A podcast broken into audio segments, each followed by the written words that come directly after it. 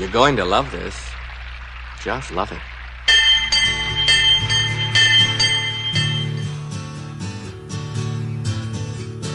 Crank it up.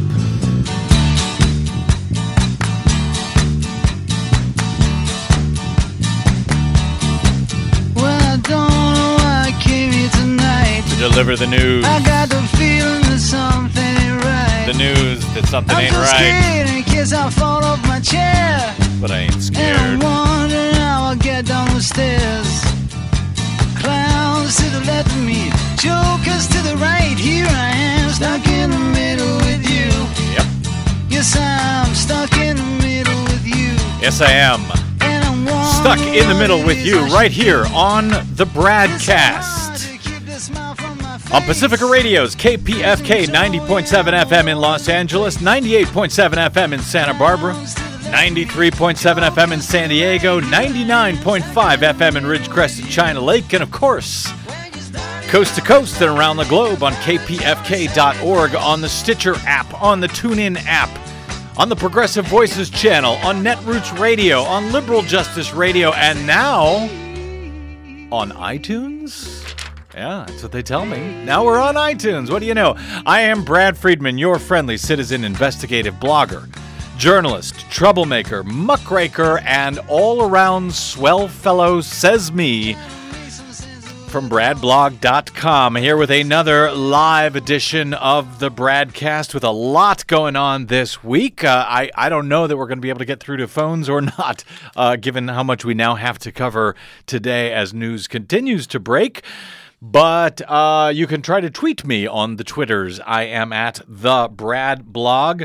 Um, we're going to cover a lot of stuff that uh, you probably haven't heard about, but that is going on and and is as important as the indictment of the Republican, former Republican governor of Virginia, Bob McDonnell, or the investigations into the uh, former frontrunner for the 2016 presidential election, Chris Christie. Uh, and it's all about elections. It's all about elections. Those of us who, who, those of you who listen to the BradCast, who read bradblog.com, know that we cover uh, elections. We cover democracy. We do cover the horse race, but more importantly, we cover the track conditions. And we've got a lot of news about those track conditions uh, developing this afternoon and has uh, developing over the last couple of weeks in some stories that have not been discussed as all of the uh, oxygen is sort of being sucked out of the air, understandably, by these corruption charges in Virginia, by the corruption investigation in New Jersey, and uh, just generally by the fact that the mainstream media likes to follow the shiny objects. In this case, momentarily, excuse me, we're going to get to uh, a story about Karl Rove getting away with it again. Yes, Craig Holman from the uh, from Public Citizen is going to be here to explain how the FEC just let Karl Rove and all of his friends, frankly, the Koch brothers and everyone else, off the hook uh, with with a new ruling that uh, almost no one is talking about.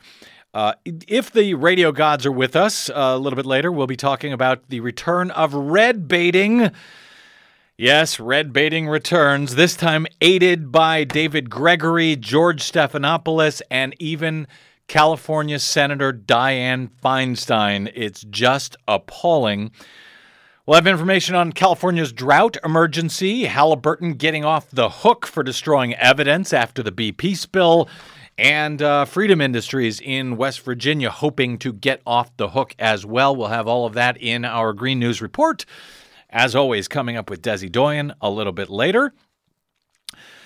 Also, uh, uh, good news, some good uh, news findings on uh, photo ID restrictions in Pennsylvania. At least good news for those who care about voting, not so good for those who uh, are more interested in voter suppression, like the Republicans out there in Pennsylvania. A possible fix to the Voting Rights Act and all of uh, all of that and much more straight ahead. Before I get to Karl Rove getting off the hook and, and uh, Craig Holman joining us. Um, this just breaking this afternoon, the bipartisan presidential commission on election administration and reform has released their report. This is the report.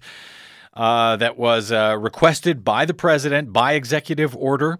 You may recall in uh, 2012, once again, we had lines going around the block in uh, state after state, in Ohio, in Florida, in Virginia, people standing in line for hours trying to vote. And you may remember on election night 2012, uh, when Barack Obama came out and uh, declared victory, he said, I want to thank every American who participated in this election, whether you voted for the first time or waited in line for a very long time. And then he added, by the way, we have to fix that. Yeah, you think?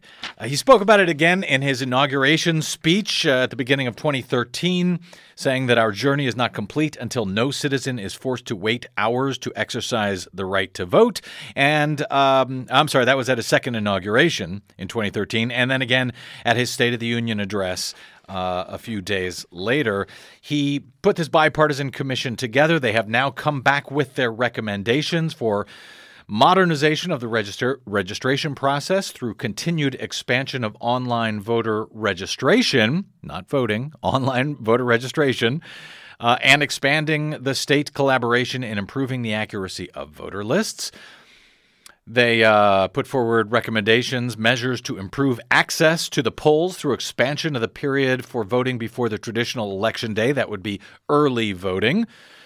That's good news uh, and through the selection of suitable, well equipped polling place facilities such as schools.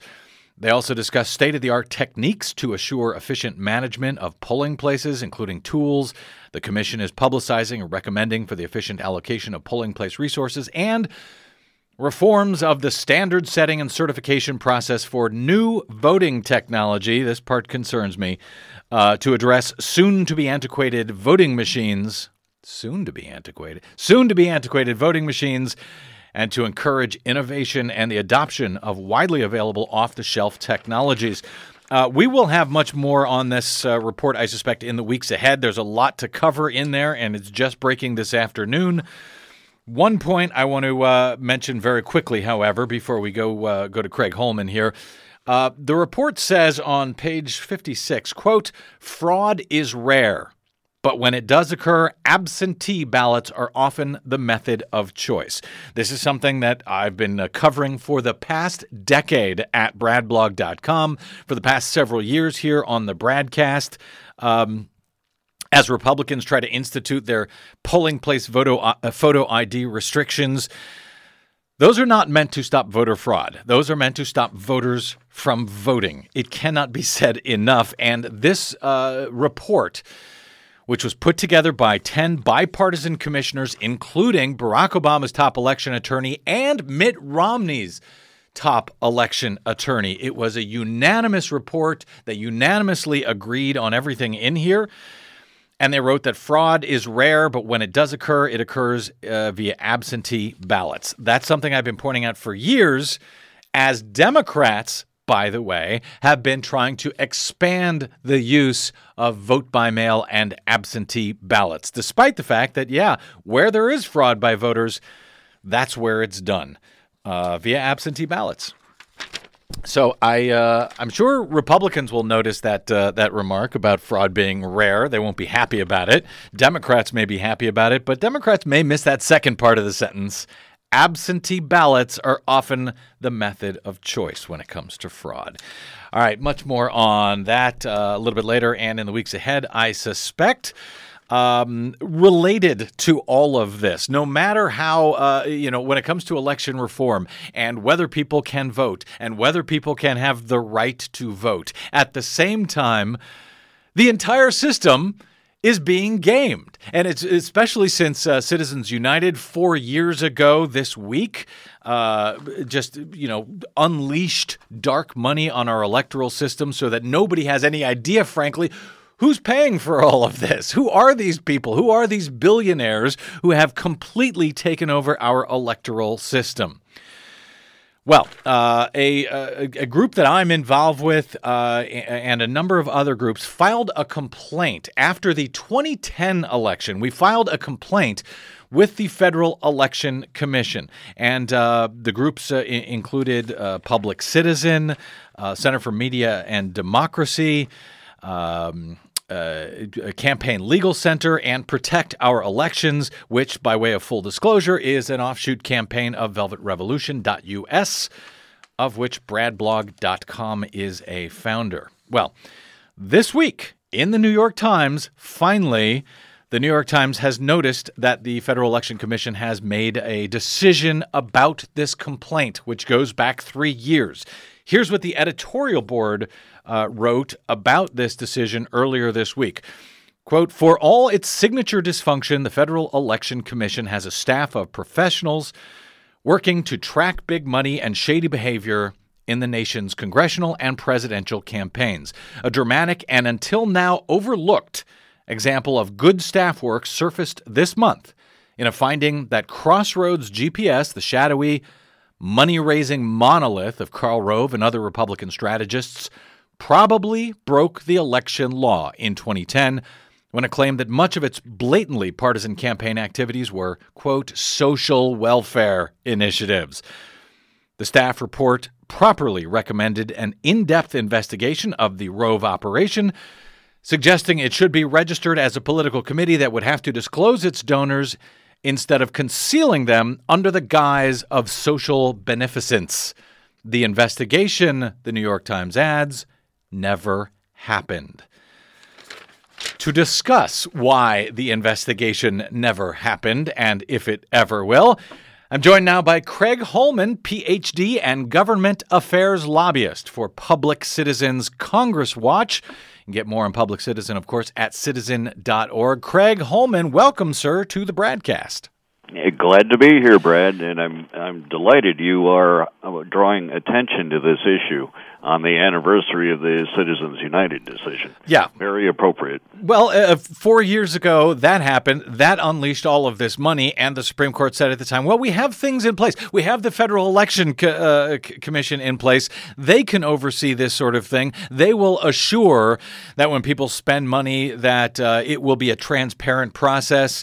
Uh, I don't know what world the Supreme Court was living in at the time when they came up with that decision, because that's clearly not the world we have here. And clearly, this finding by the FEC underscores that. Okay, before we get into the specifics, Craig Holman, please uh, give me give me the large picture. How does a complaint to the FEC? Uh, how, how, does the complaint process work? How is it investigated uh, first by the uh, Office of General Counsel there, and then how is it dealt with with the actual commissioners? On the FEC, and that'll bring us up to this case and why it won't be investigated. Right. A complaint filed with the Federal Election Commission, the staff first takes a look at it. And if they deem it may have merit, then the staff will do a fairly extensive or very extensive investigation. They will subpoena uh, people who are involved in the case, uh, bring them in for testimony, uh, do their own research, and then write up a a very extensive uh, report for the Federal Election Commission, a six member commission with three Democrats and three Republicans, and then offer recommendations. And that's about as far as any of these uh, complaints then go. Because what's happened with the Federal Election Commission is Mitch McConnell back in about 2008 realized that even though he can't get Congress to uh, rescind campaign finance laws, and he certainly can't sell the public on rescinding campaign finance laws, he realized that if he were to appoint three Republican commissioners to the FEC, he can ensure that the campaign finance laws don't get enforced. And that's exactly what has happened. Uh, since 2008, 2009, we saw a ninefold increase in 3 3 deadlocked votes right along party lines. The Republicans consistently voting not to enforce the campaign finance laws. And once you have a deadlocked Federal Election Commission, that means no decision is made, and so nothing happens any further. So the FEC, uh, the, the FEC is essentially able to stop, block any action, any enforcement of any laws that the FEC is supposed to be uh, overseeing and enforcing. They can stop all of that simply by a deadlocked vote. Three Republicans, three Democrats. If the three Republicans say, uh, no, we, we don't see any problems here, then that's it. That's the end of uh, the enforcement of the laws. That's the last chance that uh, Americans may have to have uh, their, their election laws actually enforced. Stops dead in its tracks when this happens uh, with the FEC commissioners. Am I correct? Yes, that's as far as it goes, unless some group can have uh, can claim standing in courts and then sue the Federal Election Commission, which is exactly what Public Citizen is about to do. I mean, this classic case dealing with the Crossroads complaint is is, is just ripe for uh, uh, for litigation and so Public Citizen will be uh, proceeding with that. Uh, let me fill you in on, yeah. on what this Crossroads complaint is. Yes, I mean, please. We, we, we filed this in October of 2010 the Federal Election Commission staff, which, by the way, I, I have the highest praise for. I mean, these are people who take campaign finance law very seriously and they believe in their job. And that's they that's did, separate, Craig. That's separate from the commissioners themselves. You're talking about the the staff, the people who actually do the real work around there, right? That's right, the staff, the right. general counsel's office. And they did an extensive investigation in our Crossroads complaint. What we filed uh, with the FEC was arguing that Crossroads uh, has spent so much money on electioneering activity and made public comments to the fact that they are focusing on electing members, uh, Republicans especially, to Congress that they should identify themselves as a political committee rather than a nonprofit social welfare organization and file with the FEC as a political committee. If they do that, then they'd have to disclose their donor sources. Mm-hmm. And uh, you know, this Crossroads is is the behemoth of electioneering mm-hmm. uh, nonprofit groups, and the general counsel and the staff completely agreed with us and recommended to the FEC. Uh, you know, Crossroads GPS has spent at least 53% of their entire budget on electioneering activity. And so, you know, it's it's a hands down call. This is a political committee. Their major purpose is electing uh, Republicans to Congress, and, or or trying to defeat the election of uh, Obama at the time as well. And I should point out when when you mentioned that uh, uh Crossroads GPS, Karl Rove's group has filed as a social welfare organization. What we're talking about is they have filed as a 501c4, which allows them uh, C4, I believe, right? Not C3 in this case. C4. That's correct. C4. C4, which allows them to not have to immediately disclose their donors to keep those donors a secret uh, for quite some time. And that's exactly what this pretend fight uh, a few months ago at the IRS was all about. Uh, the IRS trying to enforce to some extent uh, these C4 organizations and make sure that they were actually social welfare organizations instead of political outfits, as this one clearly was. Uh, maybe we'll get into that in a moment. But you mentioned, uh, Craig Holman, that they found 53% of what Crossroads spent was on election. At least 63% was on uh, you know direct spending on elections. That was in the Democrat uh, the Democratic committee's uh, commissioner's um, re- response to all of this, and and that is also what the staff found. However, the Republican commissioners uh, put out a 28 page response to all of this with some rather tortured explanations that maybe you can make more sense of than I. But what they found out was they claim anyway, that it wasn't a majority of the money that was spent on elections. It was only 36% of Crossroads GPS total spending, well below the threshold, they say, for spending necessary to meet the major purpose test. Can you explain that and how they came up with completely different math. Boy, talk about Karl Rove having his math. How did they come out with totally different math to say, uh, oh no, they they're spending a minority on uh, on on election related activities? There were two ways in which they, they the Republican commissioners rigged the math on this one. In the first is that they counted for electioneering activity only express advocacy ads only ads that count as actual independent expenditures in which the ad says vote for or vote against or elect. They did not count electioneering communication advertisements in which uh, in which the ad doesn't actually say vote for, mm-hmm. but it casts the candidate in a, almost always a very negative light uh, right near the election, which is clearly designed to uh, influence how one votes. If, if you think about it, I mean, really, almost no one actually says vote for. Even candidate ads don't say vote for me. Uh, they they say, uh, you know, this candidate, you know, I, I'm a nice guy, I'm a good father. Uh, think of that when the election rolls around. Mm-hmm. You know, I mean, no one, no one actually just says vote for. And most electioneering ads are electioneering communications. We have defined electioneering communications as federal election activity in in uh, in the McCain-Feingold law that was approved back in 2002. Oh yeah, I remember that. How quaint. Yes. We have a clear definition of federal election activity, and the Republican commissioners just decided not to use that definition. Instead, they just created their own definition. They created their own they definition. to say express advocacy, right? And that's all they count towards it. Well, they they created their own definition, and then they created their own calendar. If I understand this correctly, um, the the complaint was uh, filed about spending before the 2000 before the 2010 election, and so it looked at how much money was raised and then spent by this group on the 2010 election. The Republicans on the FEC, however, said, "Oh no." You can't look at spending in only one year. You have to spread it out over several years. Uh, we're going to use uh, uh Crossroads GPS, Karl Rove's operation. We're going to use their own fiscal year rather than the actual calendar election year. Is that? Do I understand that correctly? You've got that correct. That is the second uh, way in which the math was rigged. Uh, they let actually Karl Rove select the time period that is going to be evaluated. Of course, so they did. Of, so instead of actually calculating the expenditures by Crossroads GPS during the election cycle, uh, Karl Rove decided he wants to pick as his fiscal year June 1, 2010 through May 31st, 2011.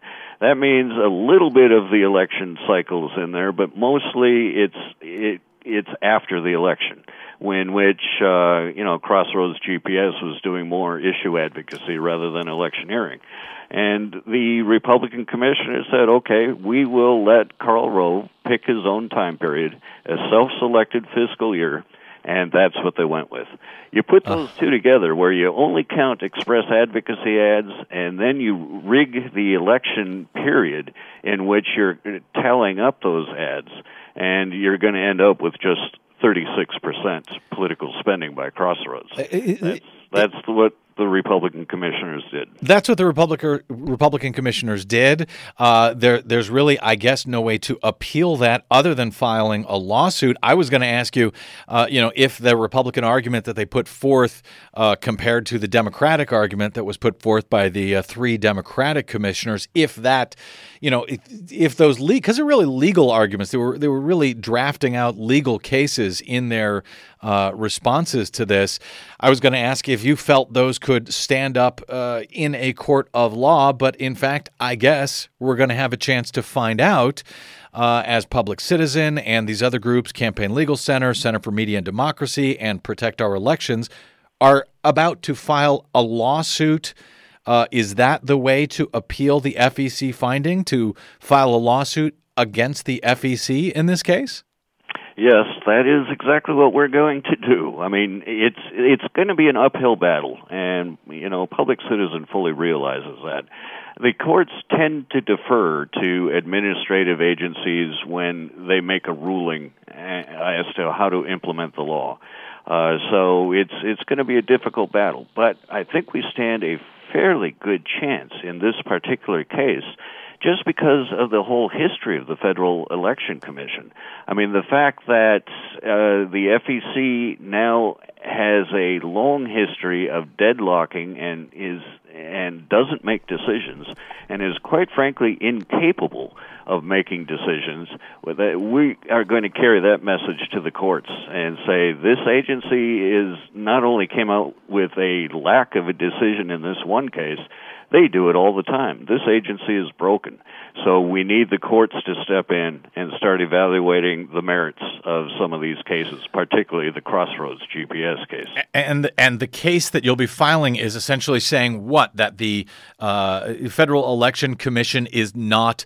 Uh, doing their job, that they are violating the law because they are purposely not enforcing the laws that they are statutorily required to enforce? That is going to be the nature of the case. We cannot file a lawsuit against Crossroads GPS itself mm-hmm. uh, because Crossroads now has the green lights from the Federal Election Commission. So what we have to do is file the case against the Federal Election Commission and argue that it is not doing its job. It is shirking its responsibilities and it is not following the law and uh, that's going to be the nature of our court case. Uh, Craig Holman, it's a fascinating case. I'm stunned, frankly, that it has not gotten more attention. But you know, I, I guess it's not you know all, all that sexy uh, for for the mainstream corporate media. They'd rather uh, you know look at uh, corruption and and so forth. But you know, this underscores our elections in this uh, in this decade, in 2014, in 2016, moving ahead. Karl Rove uh, and his billionaire buddies have just been given the uh, the thumbs up to pretty much do whatever they want, and the message has been sent that the FEC, even if you complain about them, the FEC isn't going to do a damn thing about it. Uh, so much to, uh, uh, to, to find out as we move ahead. Craig, I just want to point out uh, to people who may not understand because we have covered this at bradblog.com. Uh, people on the Republicans on that FEC uh, one of them, for example, is Caroline Hunter. She is a GOP operative. She was appointed uh, uh, by Bush.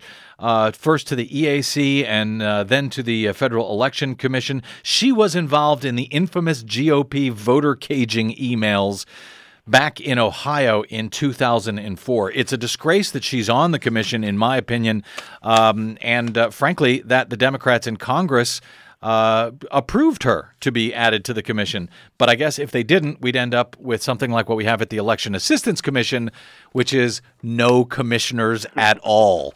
So, what a mess we have, uh, Craig Holman. Uh, thanks for uh, continuing to fight, uh, and, and, I hope this case gets more attention as it moves forward. Please stay in touch with us um, as it does, because if no one else will cover it, well, Craig, we will. I certainly will keep you informed, and thanks for uh, drawing some public attention to this case. You bet. Uh, doing our best, and we're going to keep doing that. Craig Holman from uh, the Government Affairs Lobbyist from Public Citizens Congress Watch. Check out his work. More on this case at citizen.org. And yeah, well, bradblog.com, I suppose. Thanks, Craig. Hey, take care, Brad.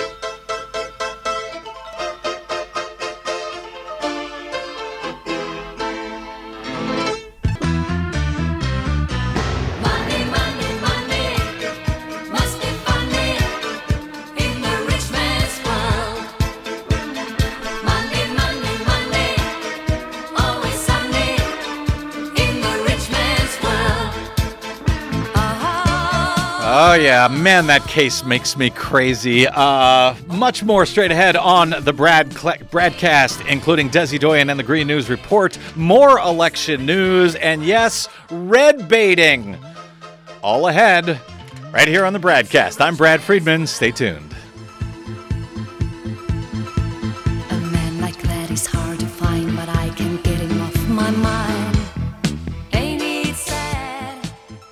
You're listening to commercial free KPFK. It's what's on your radio. Join us on Sojourner Truth every Tuesday to Friday, 7 to 8 a.m. Tune in for weekly roundtables, special series, in depth interviews, open phones, guest hosts, youth produced stories, our special commentary teams, and more. Our coverage is local, national, and international. Check us out and tell everyone you know to tune in. Sojourner Truth every Tuesday to Friday, 7 a.m. for fearless drive time radio on KPFK. Follow Sojourner Truth on Twitter at SoTrueKPFK this is your host, Margaret Prescott.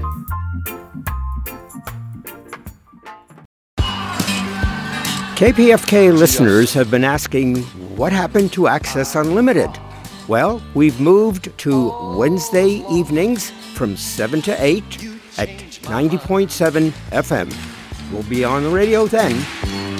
You gave me hope, not just the old songs.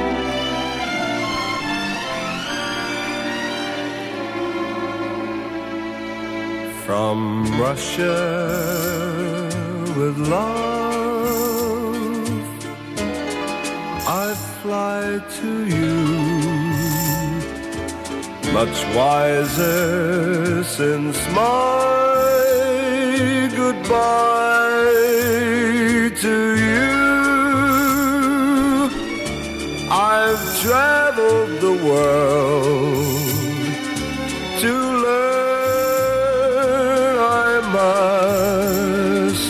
return from Russia with love. Yeah. Welcome back. This is your BradCast. I'm Brad Friedman from BradBlog.com, live on Pacifica Radio. Glad you could join us. Um, uh, speaking of things that make me crazy and outraged, uh, over the.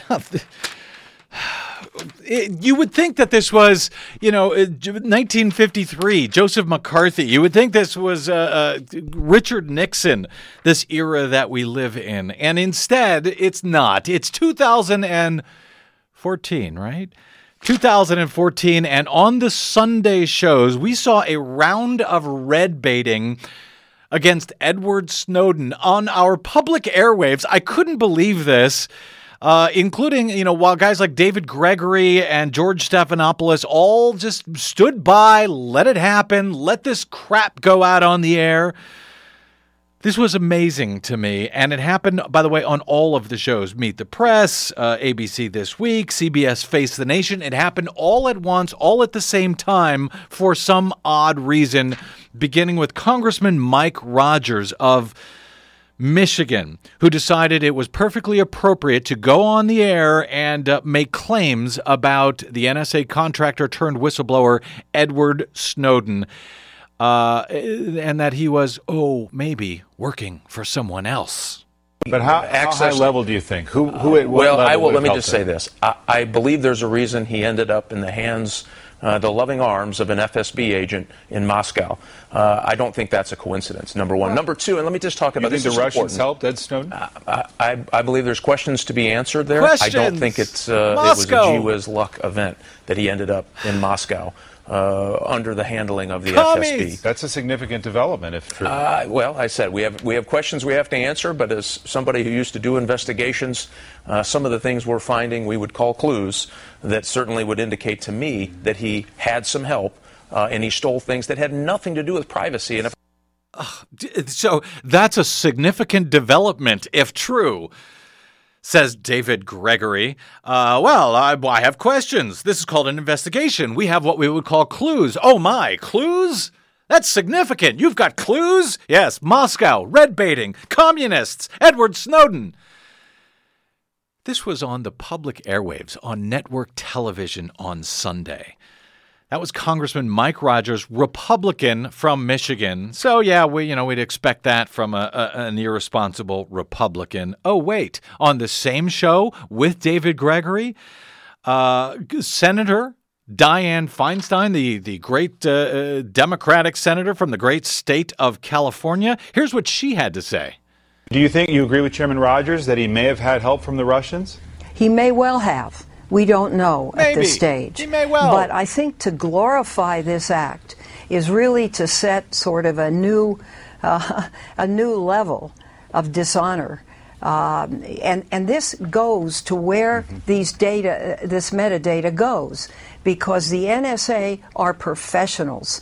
They are limited in number to 22 who have access to the data. Two of them are supervisors. They are vetted. They are carefully supervised. The data goes anywhere else. How do you So- provide that level So of is, supervision? is it So this is a new level of dishonor, says Dianne Feinstein on uh, Sunday's Meet the Press with David Gregory. Gregory picking up where Mike Rogers left off. Uh, uh, tarring, implicating, giving absolutely no evidence whatsoever that Edward Snowden is somehow involved with the Russians. And that would, if true, for which we have no evidence, but if true, it would be a new level of dishonor. Uh, The Democratic senator from California, Dianne Feinstein, shame on you, Di-Fi. Shame on you, Senator. Shame on you, David Gregory, for allowing this crap to go out, for not pointing out that, yes, but we have absolutely no evidence of the outrageous claims you're making, of this quote unquote new level of dishonor that you're charging. But it wasn't only on Meet the Press on Sunday. For some odd reason, on the very same day, on all three Sunday shows, this crap was coming out. This was ABC This Week with George Stephanopoulos, with uh, Congressman Mike McCaul, Republican from Texas. Hey, listen, I don't, I don't think uh, Snowden, Mr. Snowden, woke up one day had the wherewithal to do this uh, all by himself. I think uh, he was helped by others. Uh, The Russians? You know, to say definitively, uh, I can't. I, I can't answer that. But I, I personally uh, believe that he was cultivated uh, by foreign power uh, to do what he did. And I, I would submit again that he's not a, a hero by any stretch. He's a traitor. Uh, he he lives not very far down the street from where I am right now, enjoying probably less freedoms today here in Russia than he had in the United States of America. That's a pretty serious charge, sir. Which foreign power do you believe cultivated Edward Snowden? I, again, I can't give a definitive statement on that. I, No. But I think, given uh, all the evidence I know uh, Mike Rogers has access to, uh, you know, that I've seen, that uh, I don't think he was acting alone. Yeah, so I, I, I can't give all of the evidence. In fact, I can give none of it. It's Congressman uh, Mike McCaul of Texas repeating what Congressman Mike Rogers uh, had to say about this, uh, repeating what Senator Dianne Feinstein had to say about this, smearing Edward Snowden. For his part, Edward Snowden was, uh, you know, during an interview with Jane Mayer, uh, was was forced to come out and respond to these unevidenced charges. If they're true, hey, if they're true, they're stunning, they're shocking. Put forward evidence. Don't come forward and smear. So uh, Snowden said that these are uh, that he clearly, this is quote, clearly and am- unambiguously acted alone with no assistance from anyone, much less a government. He told Jane Mayer. He said that these charges, uh, about these charges, it won't stick because it's clearly false, and the American people are smarter than politicians think they are. Uh, I hope so.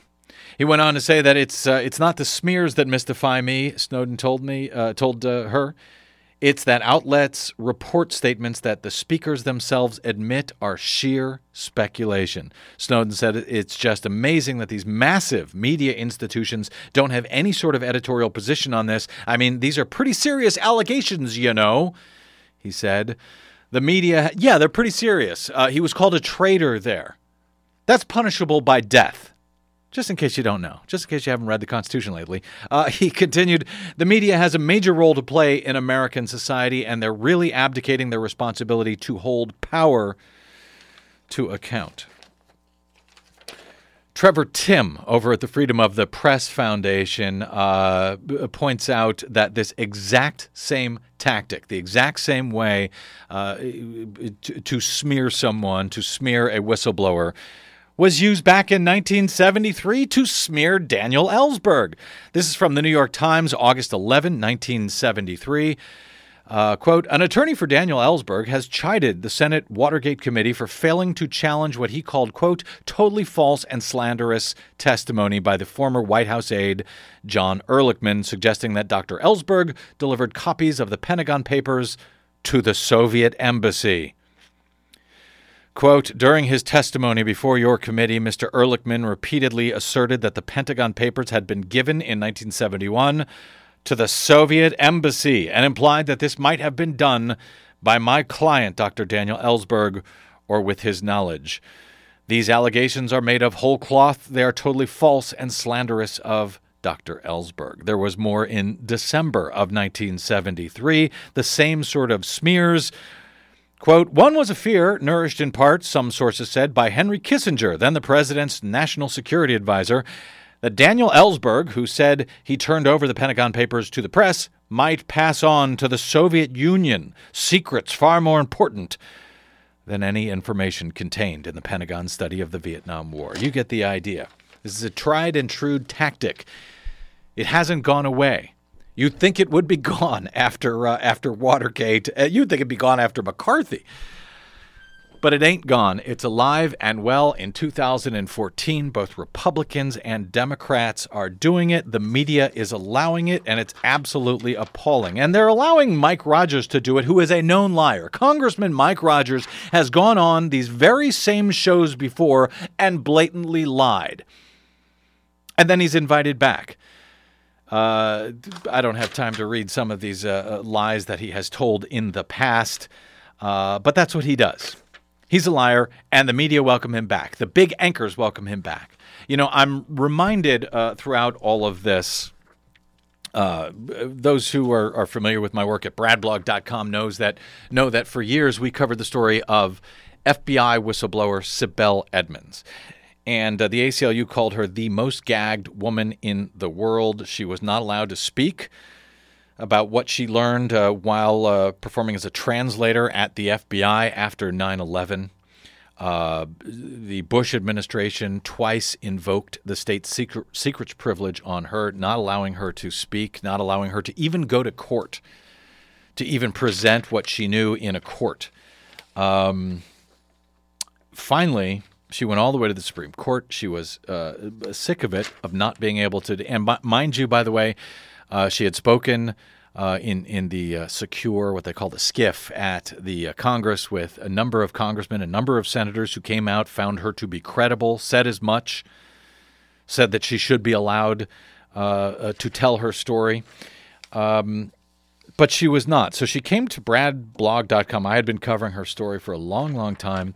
And she said, Brad, I'm now willing to tell everything. I'm willing to, uh, you know, risk being thrown in jail if that's the case. Uh, I will tell the story to any major media outlet who wants to, uh, you know, give me the opportunity to do so, to tell it either live or unedited, uh, a pre-tape, but run it unedited as quickly as possible after the interview. We ran the story. It was a huge, it was a blockbuster story. Dan Ellsberg uh, came and, and guest blogged at bradblog.com. He said that what Sibel, Sibel Edmonds had to say was more explosive even than the Pentagon Papers. 60 Minutes had previously covered her story some years earlier, but once she said, Oh, I want to tell everything, 60 Minutes didn't come a knocking. As a matter of fact, nobody came a knocking. None of the U.S. media outlets came a knocking at all. The story at Brad Blog was front page news all over the world. But not here in the U.S. Not here in the U.S., where none of these mainstream media outlets were willing to give her the time of day to tell her story. Well, there was one ABC News. ABC actually contacted me, and I, uh, you know, found myself serving as a bit of a go-between. ABC News contacted me, uh, uh, someone from there, and, and said, "Well, we'd like to talk to Sibel." And uh, her conditions were very clear. She wanted it to be done either live or or in an unedited interview. Um, and this person from ABC said, Well, no, we can't do that. We, we can't just put her on TV live and let her tell her story. We have to vet it. We have to report it out. We can't just let her go on and, and make accusations about the Bush administration, uh, about uh, many Democrats, about a whole bunch of uh, folks in Congress that they're being blackmailed and uh, selling off nuclear secrets and everything else.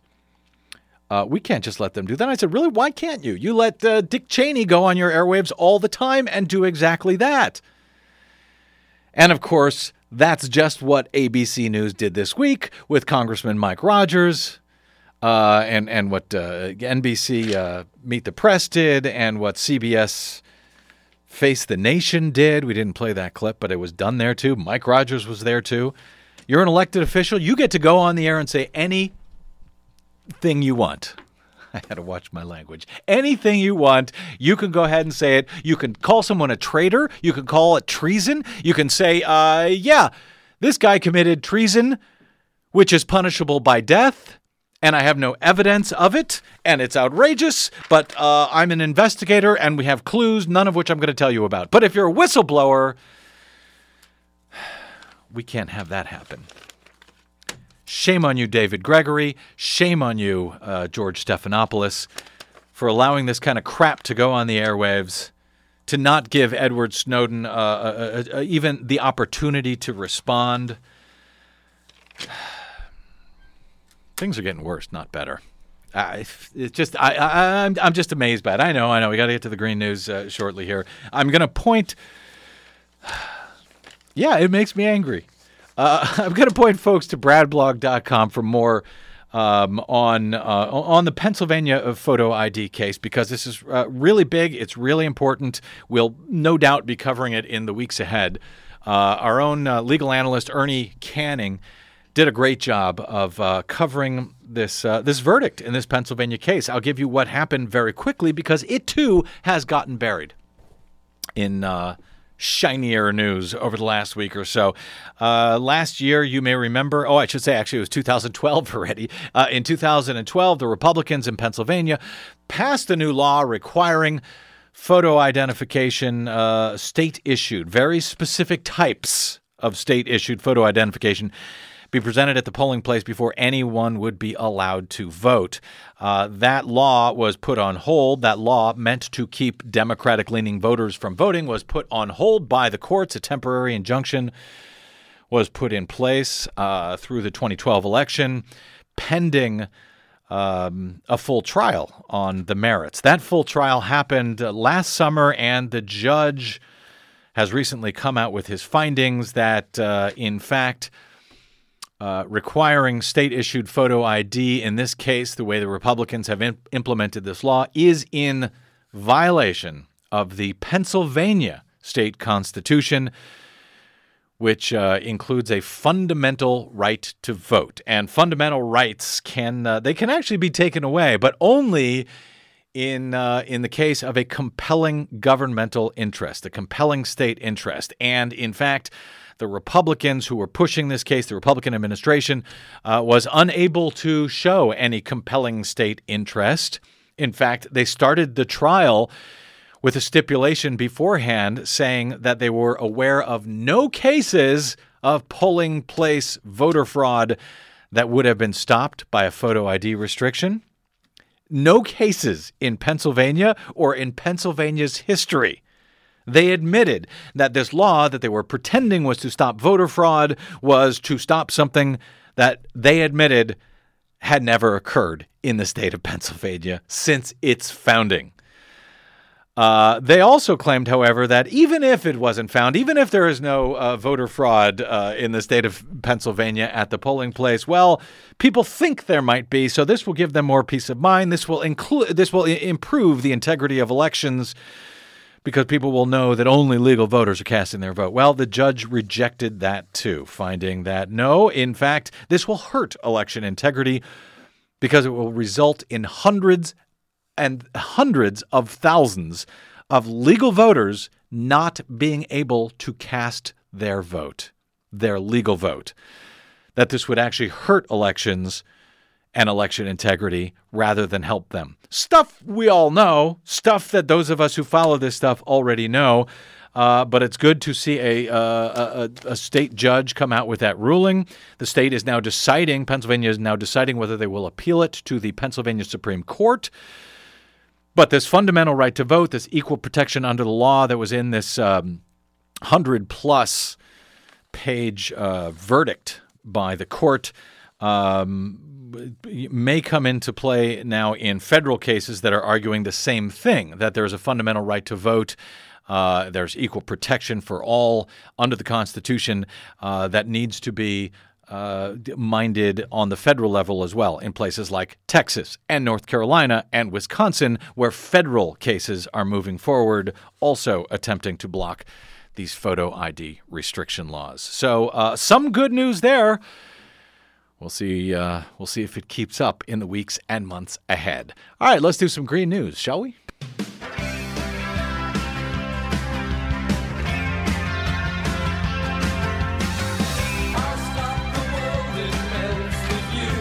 Melting for us this week, as ever, Desi Doyen, uh, our producer here, my co-host on the Green News Report.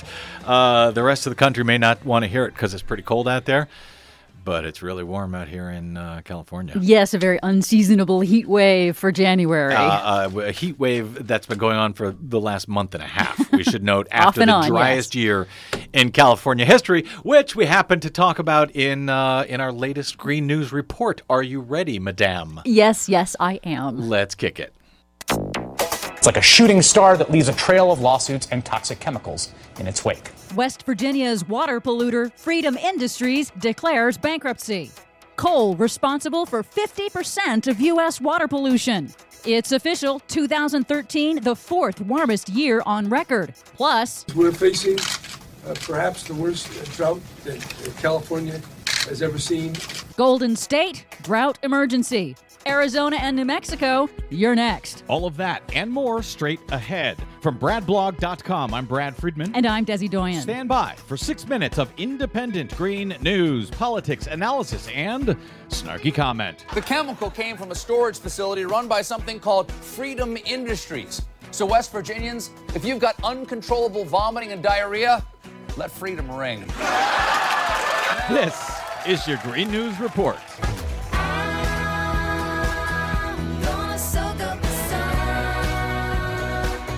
Okay, Desi Doyen, just before we go to air today, breaking news a Halliburton manager is given probation for destroying evidence after the 2010 BP spill in the Gulf of Mexico. Yep. So let this be a warning to you if you're going to destroy evidence in a very serious crime.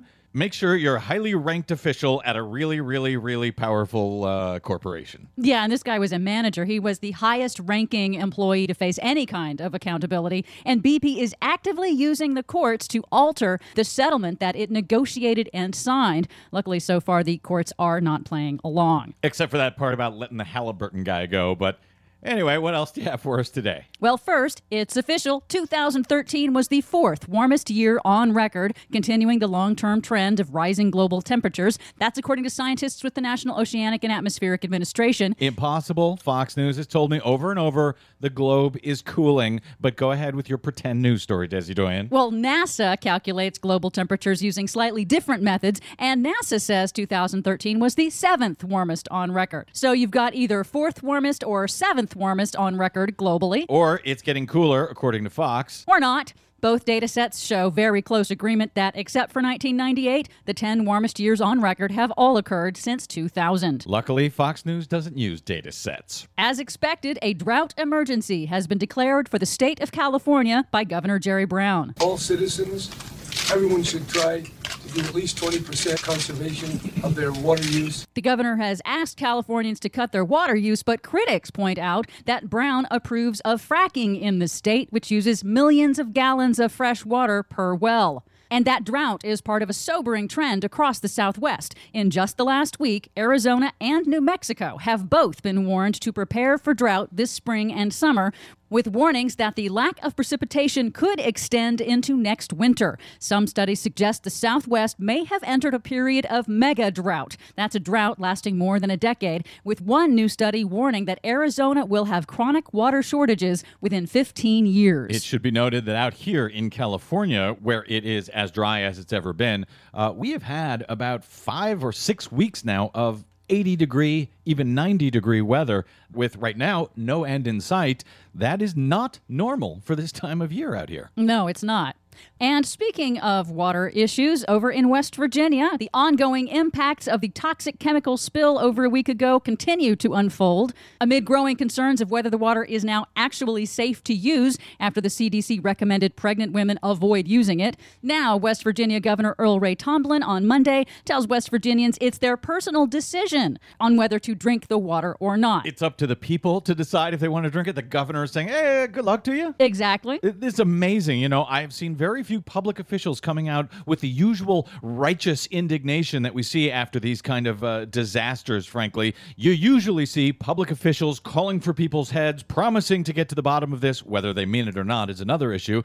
But in West Virginia, it's kind of like, hey, you guys are on your own. Good luck to you. I- I've never seen anything like this. Yeah, and now the company at fault for the spill, Freedom Industries, has declared bankruptcy. That's a move that sheds its liabilities and gives the company instant protection from creditors years while halting action on the growing number of lawsuits filed against the company by residents and businesses. This was a company that was just formed on the very last day of 2013, and now they're already declaring bankruptcy. That's right. Cause a disaster, get out of business, no one faces accountability. Welcome to America. Thanks to the West Virginia chemical spill that was of a toxic chemical used to wash coal, more attention's now being paid to the costs of coal pollution. From the chemicals used to process coal to disposal of coal ash waste after burning coal, the nation's coal fired power plants are responsible for 50% of all toxic pollution in the nation's waterways. That's 50% of all toxic pollution in the nation's waterways caused by coal. West Virginia coal gonna take you on a ride. Thanks, coal. Thanks, West Virginia. For much more on those stories and the ones we couldn't get to today, check out our website at greennews.bradblog.com.